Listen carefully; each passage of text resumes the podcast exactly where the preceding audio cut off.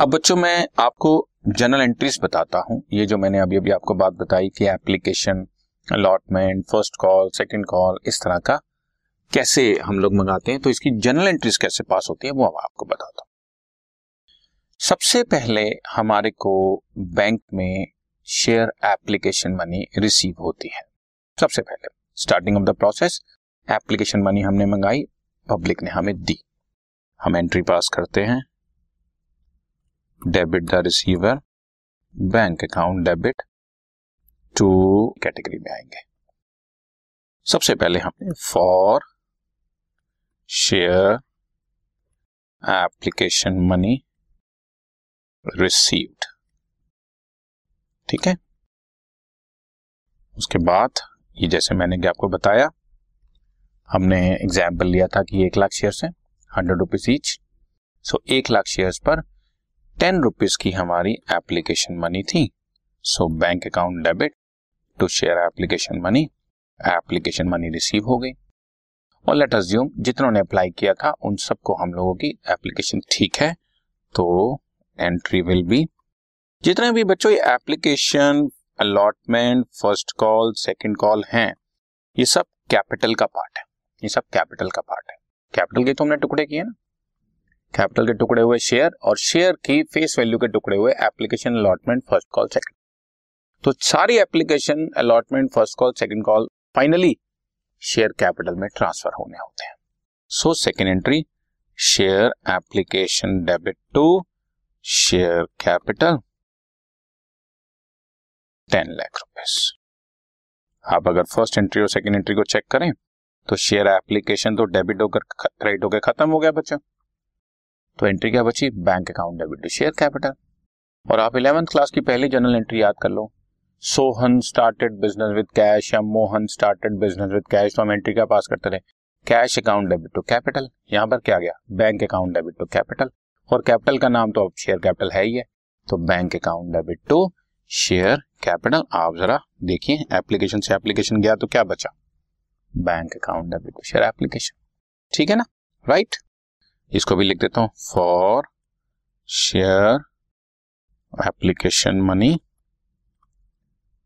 Transferred to share capital, ठीक है जी। एप्लीकेशन की दोनों एंट्रीज डन, रिसीव किया, ट्रांसफर किया। लेकिन अब अलॉटमेंट, फर्स्ट कॉल और सेकंड कॉल की खासियत यह है कि पहले हम मंगाते हैं बाद में आप देते हैं। एप्लीकेशन में पहले आप देते हो और मैं फिर आपको शेयर्स देता हूं, लेकिन अब सारे केसेस में मैं आपसे पैसा मंगाऊंगा तभी आप दोगे। सो अलॉटमेंट ड्यू किया, share allotment account debit to share capital account, for share allotment due, ठीक है ना, ड्यू किया हमने। 1 लाख शेयर्स पर 20 rupees per share 20 lakh rupees हमने ड्यू किया। और अब आप लेट अस अस्यूम आपने सारा पैसा दे दिया सारी पब्लिक ने, सो रिसीव कर लो, bank account debit to share allotment account, for share allotment money receive.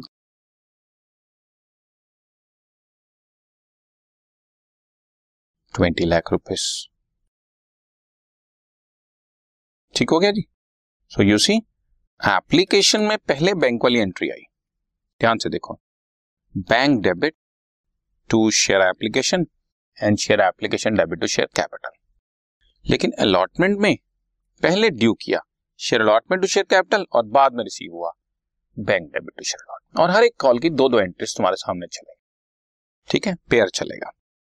इसी तरह से बच्चों अब इसी तरह से चलता रहेगा। फर्स्ट कॉल मंगवाई तो share first call debit to share capital, for share first call money due 10 lakh shares पर 3 rupees per share 30 lakh rupees. और अगेन एज्यूमिंग सारा पैसा हमें टाइमली रिसीव हो गया, so bank account debit to share first call,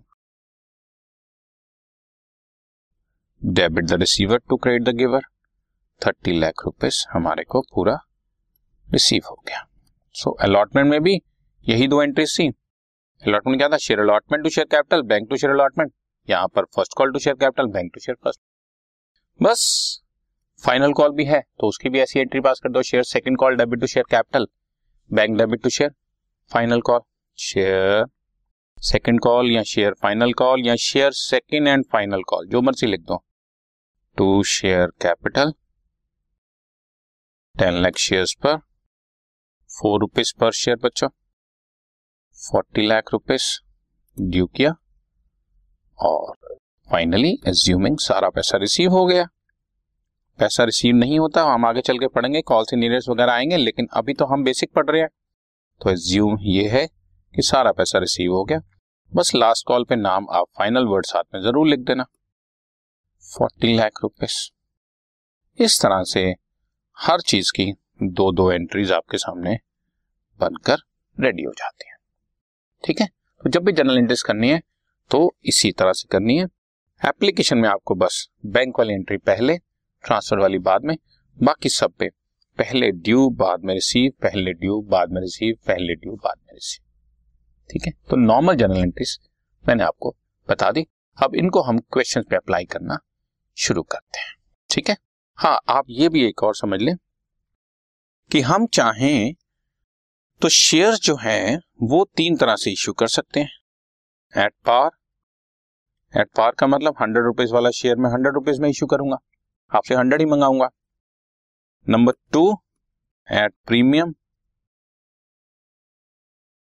100 वाला मैं आपको 130 में इश्यू करूंगा, आपसे 30 रुपीज एक्स्ट्रा लूंगा। और 3rd होता है बच्चों एट डिस्काउंट, 100 वाला शेयर मैं आपको 95 में इश्यू कर रहा हूँ, 5 रुपीज में आपको डिस्काउंट दूंगा। लेकिन कंपनीज एक्ट 2013 में शेयर अब डिस्काउंट पर इश्यू नहीं किए जा सकते, तो आपके सामने सिर्फ 2 ही केसेस आएंगे। 100 वाला शेयर 100 में इश्यू करूंगा या 130, 40, 50 प्रीमियम पर इश्यू करूंगा। डिस्काउंट शेयर्स के केस में अब कंपनीज एक्ट 2013 के हिसाब से नहीं इश्यू कर सकते हम लोग डिस्काउंट पर, बट प्रीमियम वाले आपके सामने क्वेश्चन आने शुरू हो जाएंगे। 10 वाला शेयर 10 में दूंगा तो एट पार है, 10 वाला शेयर 11 में दूंगा तो एट प्रीमियम है। अब उसकी एंट्रीज कैसे होती है वो मैं आगे चल के आपको बताता हूँ। Okay done.